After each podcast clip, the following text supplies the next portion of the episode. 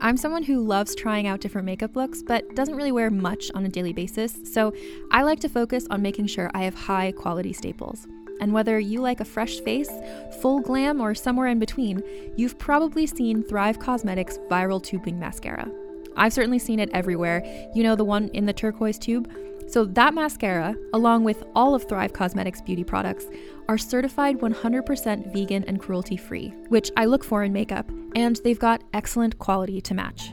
And something I didn't know from all the mascara videos I've seen is that for every product sold, Thrive Cosmetics donates either that same product, another product that is needed more, or a monetary donation.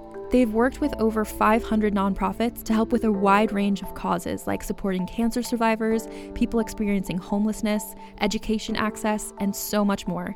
Knowing that makes me feel even better about using their products. And I do enjoy using them. Like I said, I like having high quality staples, and so my favorites are products that are multi-purpose, like the Brilliant Eye Brightener. It comes in a bunch of colors, and I like using them as eyeliner, eyeshadow, and even highlighter. Thrive Cosmetics is luxury beauty that gives back. Right now, you can get an exclusive 20% off your first order at thrivecosmetics.com/thrive. That's Thrive Cosmetics, CAUSEMETICS.com/thrive for 20% off your first order. Contained herein are the heresies of Radolf Buntwein, erstwhile monk turned traveling medical investigator.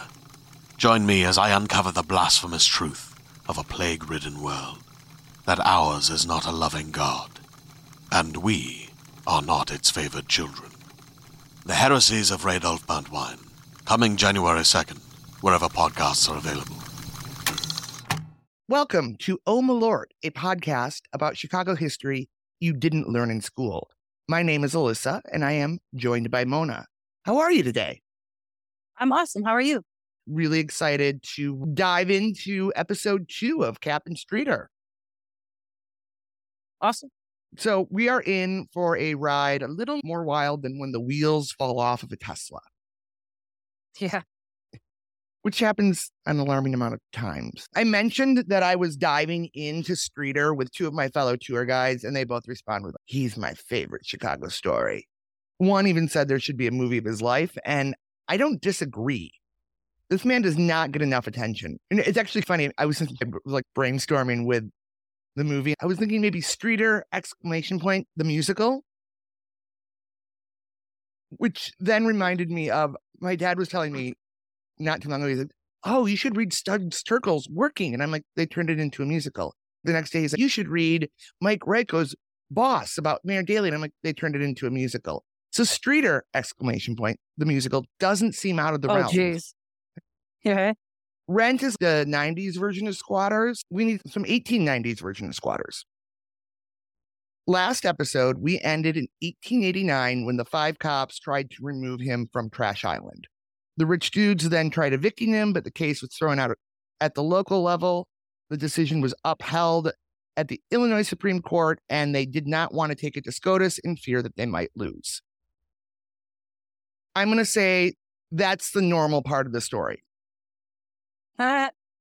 In June 1889, the Illinois legislature grants the Park Board, so the Lincoln Park Board, the title to the submerged land off the North Township and Lakeview, the area north of the park, south of the river, east of Michigan Avenue. They also approved extending Lakeshore Drive from the north end of the park to Grand. The Lincoln Park Board now has the title to the property. It's worth noting the contracts will not be signed until 1892, but they start construction. I also just want to point out here, it's not the rich men who have the title to the property. It is the Lincoln Park Board. And other people started to squat there, and the police removed him. The shore was also beginning to experience some erosion issues, so they started to build a seawall. That's just what's happening with the rich guys and the development. Now we're going to go back to Waste Island. Though being largely ignored by the rich dudes, the Pine Street, that's what they now call Michigan Avenue, the Pine Street Association, a group of middle-class landowners, frequently sent pug uglies to serve warrants.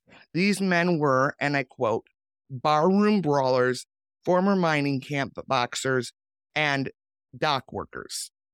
Do you know what a plug ugly is? No, but it sounds familiar. It's an old-timey word. Synonyms include thugs, bullies, and gangsters. Nice. So basically, some of the people I work with. Yeah. Comedians. Yep. Gotta love the vigilante justice here. And this actually reminds me the street violence of the Proud Boys. They're on trial right now for J6, seditious conspiracy. They're having their testimony this week, actually, and I haven't been paying a lot of attention to it, but they did talk about needing to patrol the streets because of, and I quote, Coptifa. They believe the cops were in bed with Antifa. I crack up because it's just so absurd. From Klatt's book. Guilt or innocence meant little in the police courts he often faced. That's Streeter. Jury fees were paid by the person being tried, so the defendant needed only to be entertaining for acquittal. Stranger yet, men needed for jury duty before a 1903 reform were often grabbed near saloons. Someone needing 50 cents for a few more drinks would stand outside and try to look sober. Nice. I feel like that's pretty common even today. You can also tell rich people were not getting arrested. Yeah. Just imagine the cops going up to the Diversity Rock and Bowl and picking people up for jury duty. Oh my gosh. Yeah. Wow. I really just got that. Yeah. That's a good analogy. Like, where they all go out and smoke by the back door there. Yeah. That was a place where people saw them to do that after jury duty. Yeah. Yeah. They could just get double jury duty. But to be fair to Streeter, this does seem to be a jury of his peer. Yeah, fair enough. Out of curiosity, I reviewed the Sixth Amendment. And by the letter of the law, by the way, I am not a constitutional scholar. I just kind of looked to see if this works. And it doesn't seem to be in a violation. But I do think this would be a better case for SCOTUS than a real estate dispute. Trust. So the mayor Hempstead Washburn, such a name, he wanted to end the frontier vibes. So he made Chicago the first American city to have an army-style drill police force. Ooh. Yeah. This was a time when policing shifted from whatever that was before, because I can't quite pinpoint what that was, non-existent, to protecting property. And for context, the Haymarket riots were in 1886 and the Pullman riots were in 1894. Okay. And I want to underscore this for a little bit of what was happening, because we were talking about the development that we talked about in the last episode and how the city was developing. Yeah. And this Streeter's flight wasn't specifically about class. It's just in the ethos of what's happening in the city at the time. Yeah. Now back to Streeter. From Klatt. As he worked, loafed, and even as he slept, the value of the shore kept rising. From 168 front foot in 1882, around when Palmer started thinking about changing the nature of the north side, the value jumped to $800 in 1892, even though the carriageway had not been brought across Streeterville. Over the next 700 days, the land would be worth $1,500 a front foot. Whoa. Now, I did not do the math to see what that would be by today's standards. So I'm going to go with the technical term, a lot. Yeah. And if anybody wants to message us, having done all the math, then we can receive them as we'll receive it. Thanks. Yeah. I might look it up. I would say we've got at least 2 more Streeter episodes coming. So I could look it up for the next episode. Wow. Yeah. They start building Lakeshore Drive. Not shockingly, there was corruption. More on that later. Around 10 a.m. the morning of February 8, 1893, After Streeter had left Slop Aisle, Maria looked up and saw Constable Charles Vogel leading a small army of hired men. She yelled, quote, "You get out of here. The captain will be home pretty soon now, and he will shoot every one of you rascals." Undeterred, okay. Yeah, I mean, she's just straight out threatening violence. Cool. The team was undeterred, and they had orders to take everything but essential personal belongings from Streeter. And is that they're like going to toothbrush or something? Yeah, toothbrush, clothes. Remember, it's Garbage Island meets Hoarders. One thing that's happening is Streeter's adding all these little broken boats to his Garbage Island. For example, at one point in time, the carpenters destroyed part of the second level so they could push a piano down a plank. Sometimes your sentences just really impress me. Thank you. Push the piano down a plank. Yeah, they had a piano on the second level, and they were just going to push us down a plank. Wow. Outnumbered, Maria ran downtown to fetch her husband. According to Klatt, amid piles of clothes and papers, he buried his whiskered face into his hands. But what seemed like despondency was cold, hard thinking. The captain looked up and scanned what was on the ground, judged distances, and sought areas no one was watching. He edged up a mound of belongings and slid the Winchesters and 3 Navy revolvers. He walked unnoticed into his small workshop and shoved the guns under an old carpet. Then he nonchalantly stepped out of the scow with the carpet rolled under his arm. Impressive. It's impressive. I'm impressed. How heavy carpets are? Yeah. I don't think he was a weak man. Right. He leaves the sky. He's got this carpet with guns under his arm, and he boards another boat called Maria the Squatter. And he and Maria board up the boat, and they sit there quietly. Now, Streeter being quiet made everybody uncomfortable. But first, I want to talk about the name of a boat called Maria the Squatter, because I feel like our guy is taunting them as blatantly as Trump jeers prosecutors.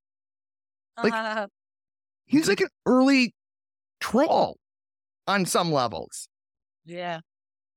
So what happens next? He then pokes his rifle through a window, and they just start screaming swear words. Maria and Streeter are just cussing the shit out of this crew. And also present was Fairbanks. Remember him from episode 1? He's one of the rich guys. Yeah. He sent his lawyer to oversee all this. His lawyer is disgusted by what is happening. And he left, went to the police station, and returned with an arrest warrant. Officer Kerr, who's the officer who shows up, commanded Streeter surrender, but then he accepted no for an answer. What? I know. How do you tell a cop no? Well, and then the cop listened and goes away. I'm like, yeah. That's so cool. I love that. I'm gonna try that next time. I hopefully there isn't next time, but I'll try it.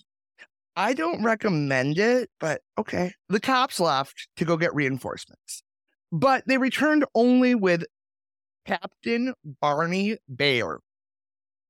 I love that name. I was gonna say that's a great name. That's a great name for that's a cop name right there.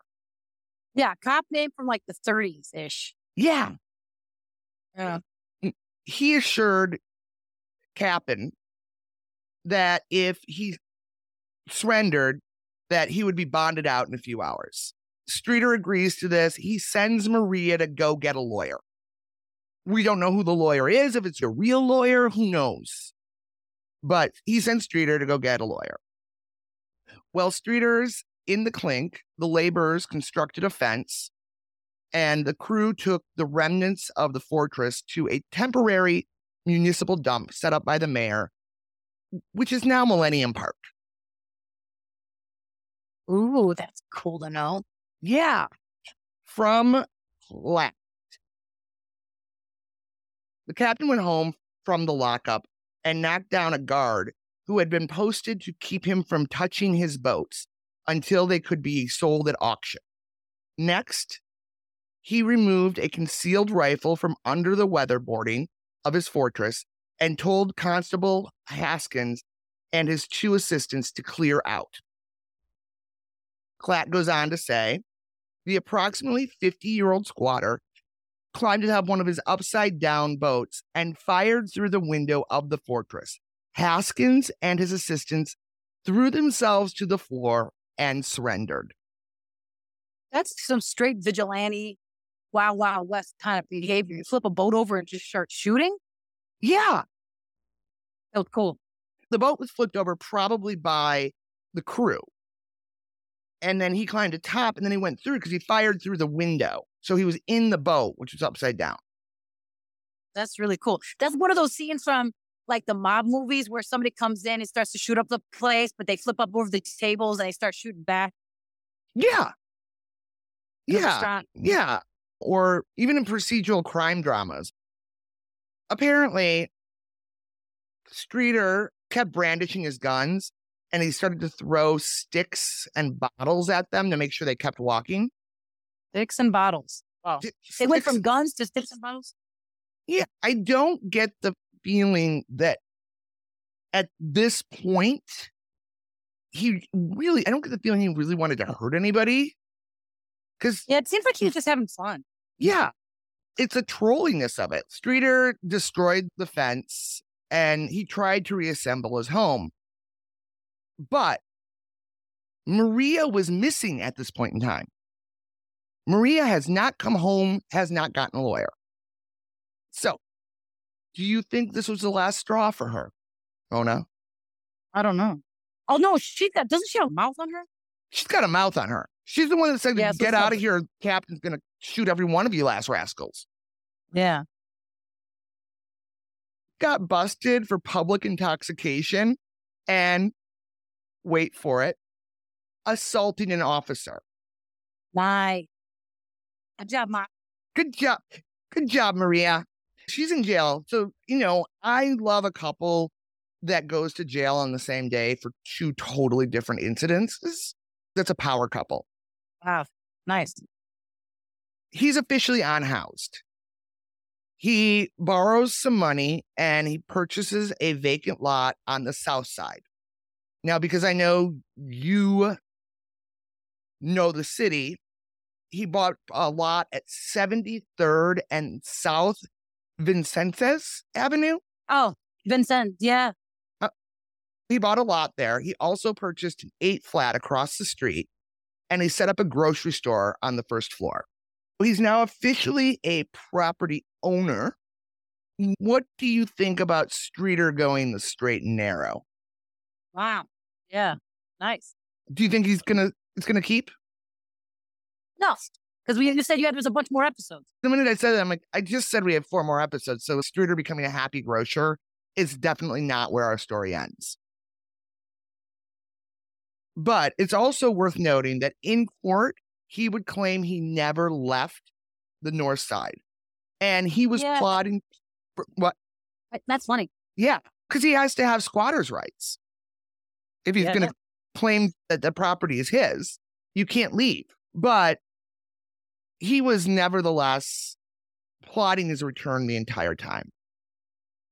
One of the publications went to Maria and asked, what's the deal with Streeter's businesses? What's happening with his enterprise, as you could say? Streeter would be rude enough not to talk, but not Maria. Maria tells the paper everything. So in the summer of 1890, yeah, I just don't know if maybe she was drunk, but she just couldn't keep her mouth shut when the papers approached her. Streeter couldn't keep his mouth shut, but he was smart enough to not just be like, we be crimin'. Maria tells them that in the summer of 1891, a lawyer, 2 real estate developers, and several others convinced Streeter to form the North American Deposit and Investment Company, which is an entity that only ever existed on paper. They divided the land into 25 plots, which they bought, that's using some heavy air quotes there, and sold, heavy air quotes again, and sold, back and forth, jacking the price up to $10,000 each. Wow. Nice. That's pretty cool. Yeah, pretty cool. I don't understand finance, really. It's abstract to me. But even I am smart enough to know that at this point in time, they're just playing Monopoly. Yeah, exactly. I was thinking that too. And the only thing that makes it not a Ponzi scheme is they were doing it to each other. Yeah. Bitcoin also comes to mind here. So Maria has blabbed this whole plot or whole whatever they're doing to the paper. It's illegal, and the entire company has to be dissolved. Oh, really? Yeah, because it's... Oh, yeah, because he blabbed. This isn't a real business. I feel nowadays there would be talk that someone should go to jail. No one wants to go to jail for it, but this is revealed. The partnership fell apart and Streeter was again broke. Shortly after this, a sheriff arrived at the Southside grocery store to seize the grocery inventory. I didn't look into illegal search and seizure, but I feel like taking grocery inventory because of a bad real estate fraud is non-germane, but what do I know? So the Chicago Hillbillies, that's Maria and Streeter, they invite... It really is what I can picture. You get off my land, you varmint. Oh, yeah, totally. Yeah. That's how I saw it, too. That's why I was like, uh-huh. And then you're like, wait, no. She said that. I'm like, oh, it just seems totally in her character at this point. Yeah. But it's also just, you're just like, whoa. The Chicago Hillbillies invited the deputy in for dinner. Now, this deputy's got to be one of the dumbest mother, because Streeter's got to be known through the city. This is the man that will pull a gun on you. They invite him in for dinner. They lure him to the upper level. They left him sitting there, and he gets bored. He wanders downstairs, where he's greeted by a shotgun pointed in his face. Ooh. If I was a cop, I would not be sitting down with the Streeters to have dinner. And I was supposed to take their groceries. Now, they didn't shoot him. He just either ran away or they let him go. They didn't shoot him. The following Monday... Did they just do it for effect or something? I think they just do it for effect. It works because pretty much this has been an effective way for them to get their way. Aside from the incident when they came to arrest him and said, you need to surrender, and then took no for an answer. It's been a strategy that's worked for them. But the following Monday, the sheriffs broke in with a ram of 2x4s and arrested the couple. Charges were, for reasons unknown, quickly dismissed. Okay. Are they just doing this because they want a reason to play with guns? I don't know. Doesn't it feel like that, though? There is something modern-day gun culture about it. Like, I'm just going to have a gun on, like, the people who bring their guns into the Starbucks, what's going to happen to you at Starbucks? So, yeah, it could just be that they wanted to play with guns. And if the caffeine can't move your ass, then you really don't deserve the gun. You know how expensive that coffee is? And how addictive that stuff is? No, I'm just kidding. Go ahead. I'm having some now. Nice. I ordered enough coffee to get me through the rest of the year. Oh, cool. Keurig or what?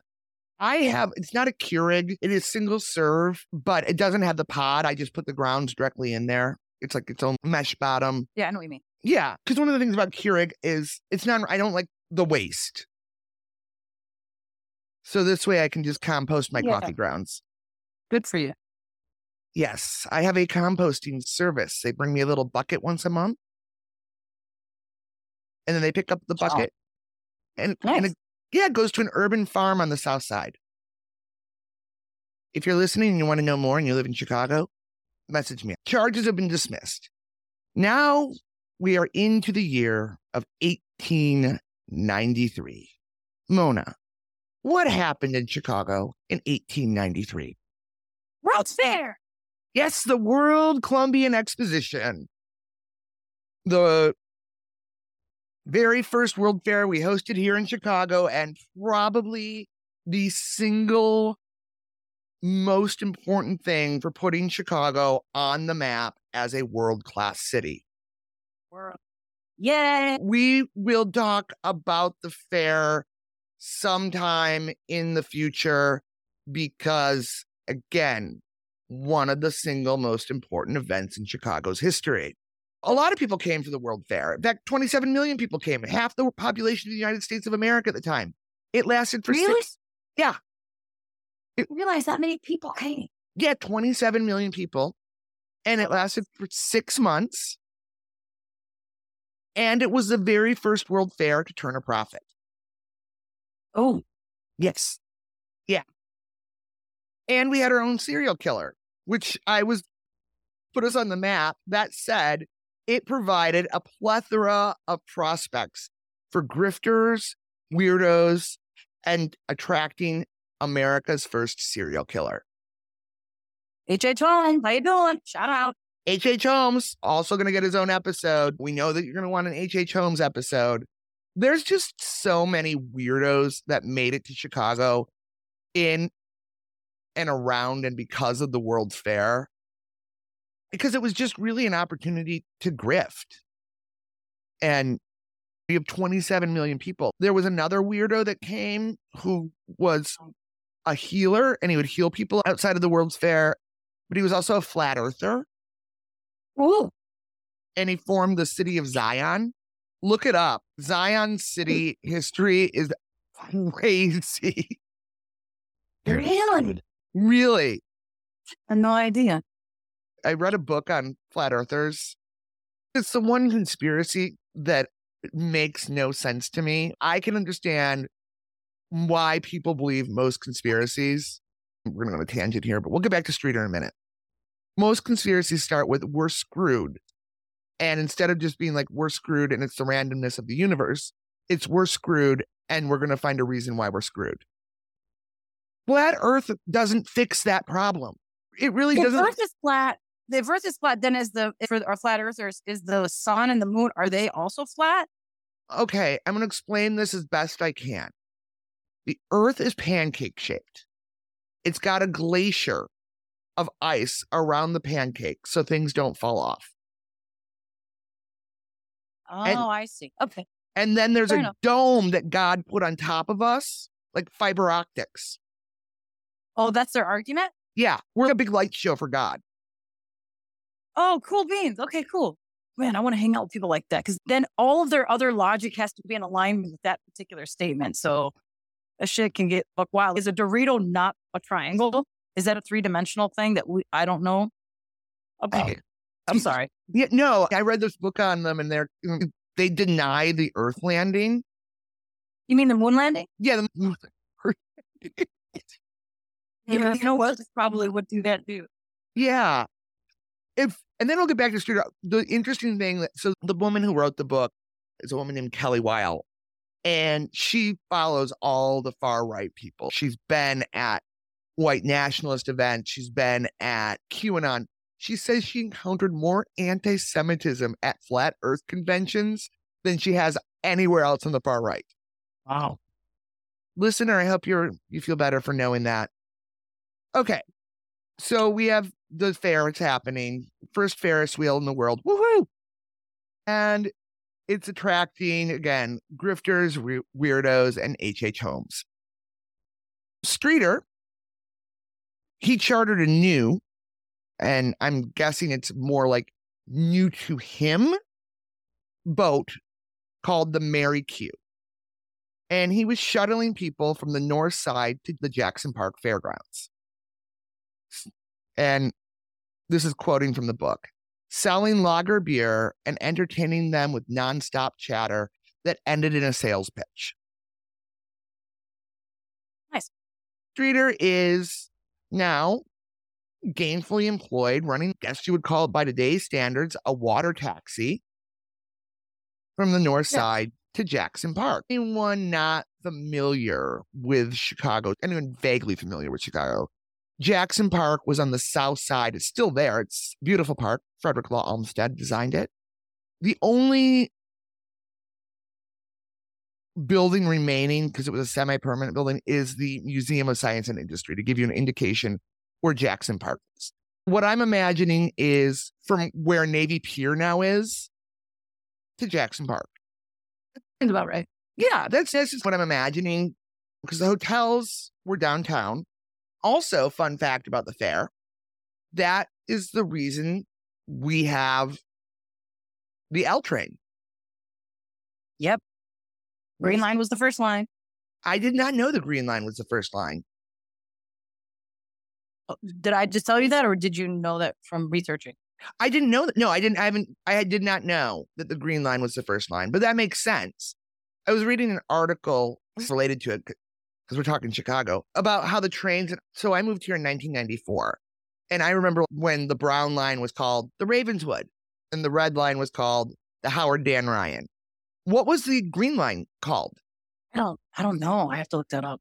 I don't know. It was in the article, because it's been like 40 years since they changed the names to colors. And the article was about how there are still Chicagoans who refuse to use the new names for the train lines, which is really Chicago. Yeah, totally. I still call it Sears Tower, and I call it the Rosemont Horizon. I don't even know what it's called anymore. The Rosemont Horizon. I know what Sears Tower is called, and I still call it the Hancock. Yeah, that's still called the Hancock. So the official name is Allstate Arena. Yeah. The official name is 875 North Michigan for the Hancock now, but everybody still calls it the Hancock. The Standard Oil Building. There's still people that call the Aon Center the Standard Oil Building.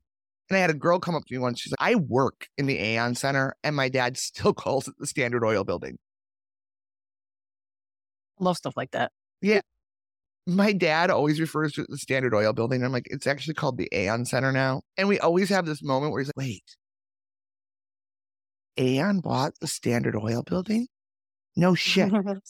It's worth noting it was the Amoco Building in between Standard Oil, and there was a whole different building name in there. At this time, the state senate, during the fair, so this is during the fair, the state senate set up a subcommittee hearing into the Lakeshore Drive development.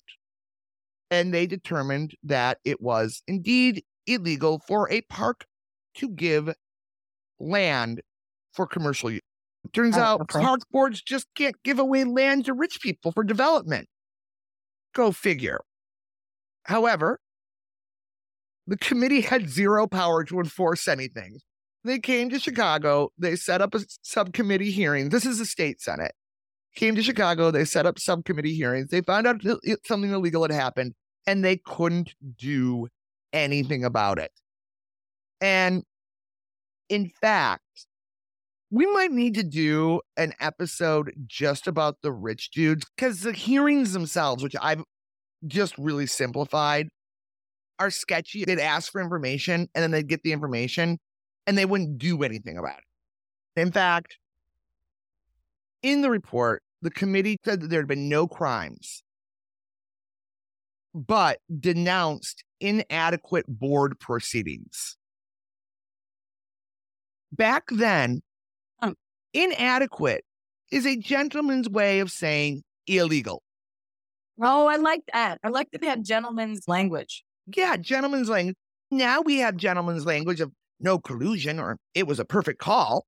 But yeah, it was like, yeah, this is shady. We're just going to say you did some inadequate work here. I don't know how much you've been paying attention to the absolute shit show that is all the legal possible cases around Donald Trump right now.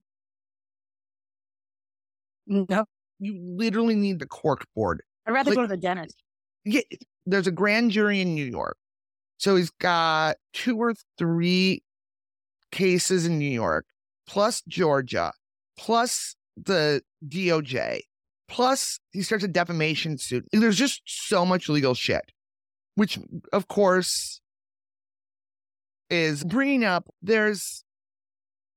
no one's ever arrested a former president before. It hasn't been done. So We've been talking a lot in the country. There's been sound bites like, if they can do it to Donald Trump, they can do it to you. It's like, no, I've never paid off a porn star so my wife didn't find out I had an affair. I'm not worried about it. I'm sorry, I got a little passionate there. But there is a conversation about how really no one is above the law. You're going to apply the law. I love that. What? What do you love? You said you love something. Just all of it. All of it. All the stuff going around Trump. That's what I'm just reflecting. Yeah. It's hard to keep track of because it's just the roosters are coming home to roost there. Let me be careful saying this because I feel like the roosters are coming home to roost. Everything is still a big if.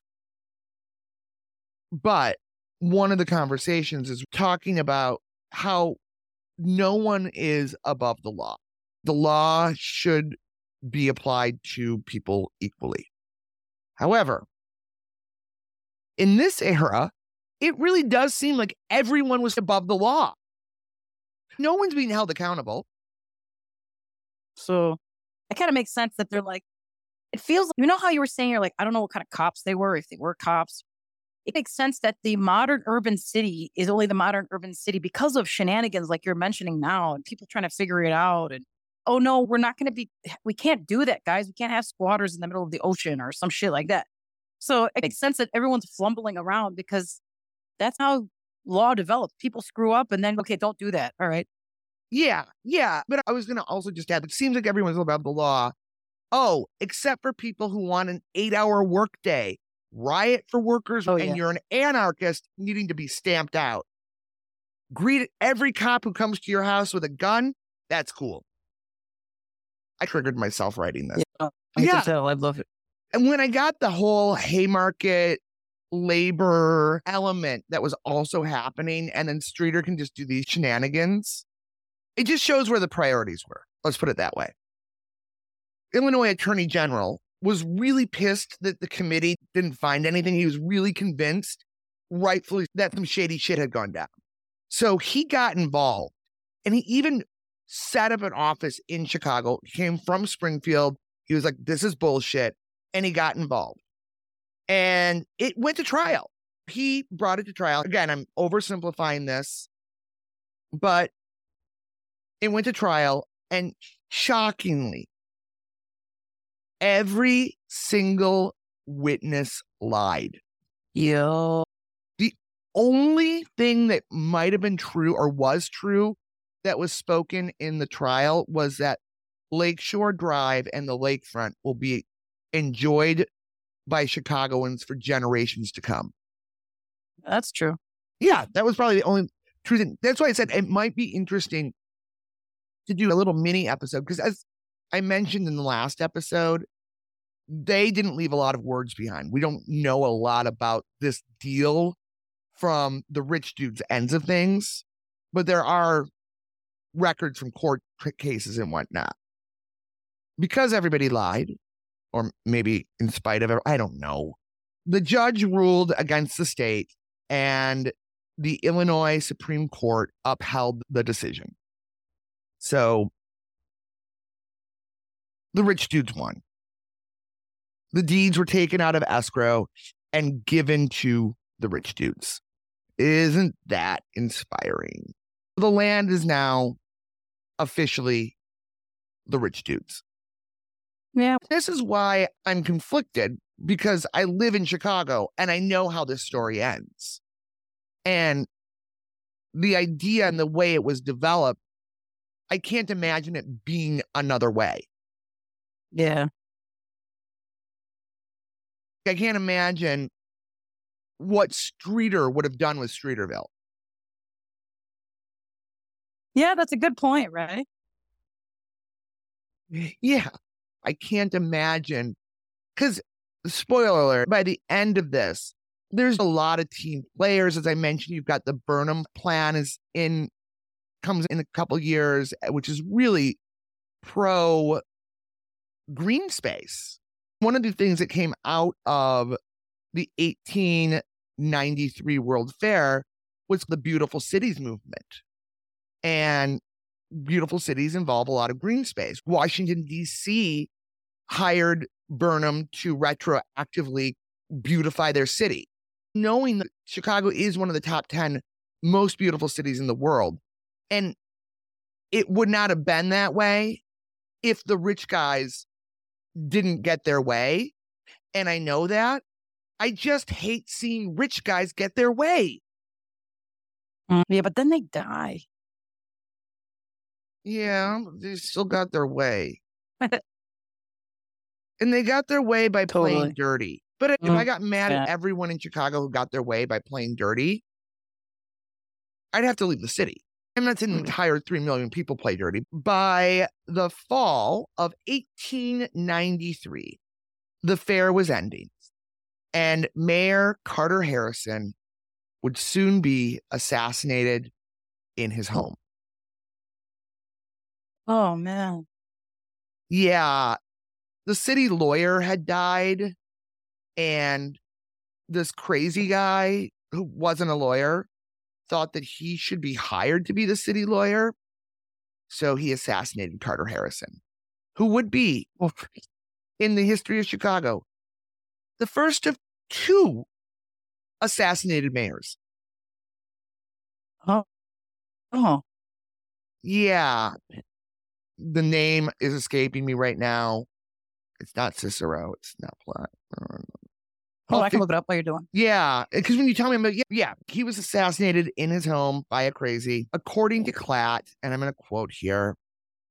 Chicago. Cermak, you were close. Cermak, yes, I know. Cermak. Like, and this is telling one of myself. This is how my head was doing it. It's one of those streets west of me. Yeah, Cicero and Cermak are so close to each other. Yeah, there is an intersection. All right. According to Klatt, Chicago was on a downward slide. Ain't that the truth? That's the truth. We're going to end up shortly with one of the most corrupt mayors in the history of Illinois. Got some corrupt aldermen happening. We still got all those weirdos, grifters, and serial killers came for the fair. I love Chicago. That is where we are going to end this episode. So, wow. Yeah, I figured it's the perfect place to end it because it was the end of a chapter in a book, and it's ominous. Now, I was doing some thoughts, and I don't know how to say this, and maybe we can work it out in conversation. But what this recalls for me is, and I had a conversation with someone about this today, people keep talking about how we've lost our American values and that our country is becoming degenerate. I hear that word a lot, degenerate. Pundits equate drag queen story hours to the Weimar Republic when they talk about America. They ignore the reality of the frontier vibes. Our frontiers were vicious and lawless. So what are they talking about? Dude, people act like having a blue-haired barista is the end of civilization. Blue-haired barista, awesome. Blue-haired barista who can tell you different countries in the world by understanding the map, awesome.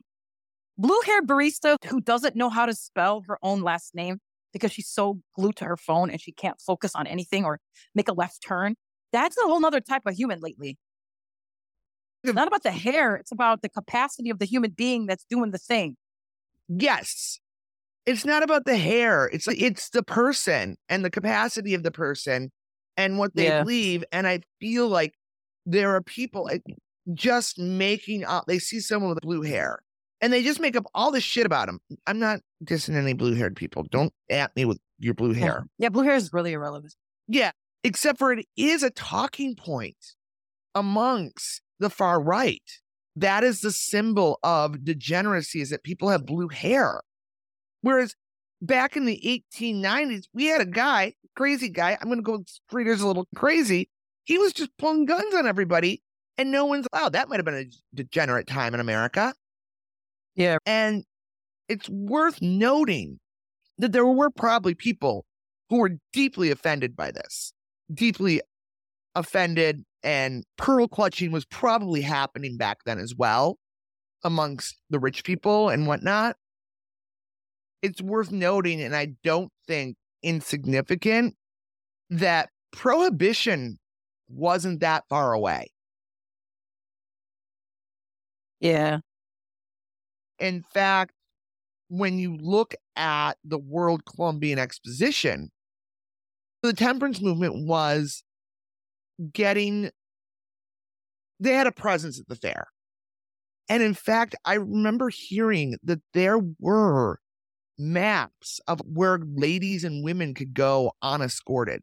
It really is also just the hypocrisy of these, or the juxtapositions of these two completely different worlds, like the lawlessness of the real Chicago, and then what the 27 million people who came to Chicago were seeing at the World's Fair. Oh yeah. They weren't seeing the Maria Streeters of the world. Unless they were on her boat. Yeah, they weren't seeing our shady side. This is the super shadiest time in Chicago's history. And blowing my own mind here is the juxtaposition of having the sexism at the fair of places where it's safe for ladies to go, unescorted by men. Then you got Maria Streeter going to a bar and getting drunk and disorderly. Yeah. Okay. The way that the white outlaws were in the early formation of Chicago was like the way cops treat the Black South Side or the Latino South Side. Like some of the crime that goes on in Chicago, I get it, but some of the audacity of the criminals before in the early part of Chicago would blow a criminal's mind now. Like they should have crime studies. They should have criminals studying criminals, because some of the shenanigans that were done pre-1950s, where it was all like white outlaws, like they had some balls. You don't see black gangbangers straight up squatting and taking whole blocks from rich people. No. I mean, there was one city where they did, I guess it was Philadelphia. They bombed them. Yeah. It wasn't an old white law, but yeah. But then getting into being sarcastic here is that white privilege, because they're poor. They're not, I don't think the Streeters are by any definition rich, but they're white. Yeah, but there's a great book called American Apartheid. If anybody wants to read this book is brilliant. And it shows how in the early 1800s, we weren't nearly as racist as we are now. A lot of that stuff started forming in the early 1900s as, you know, different migration patterns and black folk, quote unquote, were lumped together. Just the color of their skin, not the color of the amount of money in their pocket. But that's a whole separate subject. But keep going. I want you. Or is it classism? One of the things that I've learned as I'm researching the anti-immigrant biases between the Protestants and the Catholics, and that's its own thing. Then there was a lack of charity. Was there just a whole class of people that no one really, they were more on the pay no mind list for anyone to care about until they got in their way? I hear you. I don't know. Now, it's funny because I was talking to a friend of mine this morning, and there's a conspiracy theorist named Bill Cooper, there was a conspiracy theorist named Bill Cooper, who was, I would say, the OG of modern conspiracy theorists. And he was also, he just didn't pay his taxes. And the cops left him alone for a long time because they knew how it would go if they tried to arrest him. And then eventually they had to do something, and he went out in a blaze of glory. It was a gunfight. So it was almost like, we're just not going to push the envelope with these people because it's dangerous and they're not really hurting anyone. Or. Yeah. Yeah. Wow. Can you imagine that being at work? I think this is where I got triggered, is finding out that in between all of this, you do have Haymarket and Pullman, which were about saving property. Oh, yeah. Very much about avoiding property destruction. And they call Haymarket a massacre for a reason. Yeah. Yeah, I don't... And we've been through a lot. Yeah. Well, I think that's one of the things. We've been through a lot as a city. We've been through a lot as a country. So when I hear people talk about unprecedented times, read a history book. Yeah, totally. Just read a history book. I went to the Chicago History Museum back in either January or February. Time flies.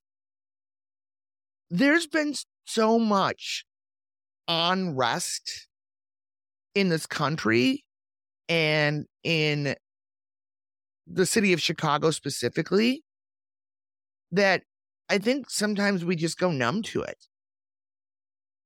We go numb to the women's right to vote. It wasn't like people just handed that over to us. Or we romanticize it and we put it in the past and don't acknowledge, appreciate, and evolve it. We don't think about it, or we romanticize it like, oh, the night they had video footage from the 1968 DNC riots. And we think of nice, peaceful love-ins. That was violent. I look at life a lot in the COVID era. And people, I think everything since the COVID era, people just keep calling unprecedented times. And none of it's new. In Chicago, the 1918 Spanish flu. Did a little brain there. So the whole world had the Spanish flu. It was a global pandemic. That's what they do. Guess what Chicago had in 1919? What? Race riots. Oh, yeah. Just like in 2020. Yeah. It's not like anything is new. And I think it's just being aware of it. And again, I'm just going to reiterate, this is one of the reasons that I want to do this podcast, is because for me, it's deeply comforting to know we're not that special. Yeah. Also for me, I love catching the patterns. Yes. Yeah. Catching the patterns, and they are patterns. It's happened before. I remember even before 2020, I'm like, oh, the country's so divided. My mom's like, I grew up in the 60s. People were getting shot. And we had a pretty good run of things for a long time, of life just being pretty, like, as I'm obviously, I'm blanketing. I know it's not been great for everyone, but in general, a pretty good run of things. We want to add this significance or this meaning to life since 2020. And it's really just, it's just life. Yeah. It's just the universe doing the universe. Yeah. But I feel like at least, even if it feels slow, some of us are trying. I think the pendulum is going to even out at some point in time. I'm not worried. Like I've had moments, obviously I'm a human being, but I'm pretty zen about it. Like I'm pretty much, it's going to be what it is. I am not foolish enough to think I can control things at that level. All I can do is be kind and control it around me. And sometimes not even then. Yeah. Streeter brought us into some deep shit here at the end. Dude, Streeter is our, I just love this name. I think that the fact that Streeter, you learn a lot about hanging out on the street. You learn a lot. So yeah, it seems to fulfill his name in a weird way. Yeah. He's a character, and he brings us our frontier. Hey there, this is Justin Bartha. I made a funny new podcast, King of the Egg Cream. It has the greatest cast in the history of podcasts, with actors like Louis Black. I'm torn by my feelings for two women. Bobby Cannavale. You can eat it, or if someone hits you, you can put it on your cut. Melanie Linsky. I wonder what these marvelous things are that look just like boiled chicken feet. Jason Ritter. I can break things and pick locks and kill people. Michael Stuhlbarg. The whole point is to inspire people that they should make themselves better. Ari Grainer. No, don't whet its appetite. What are you, an idiot? Me, Justin Bartha.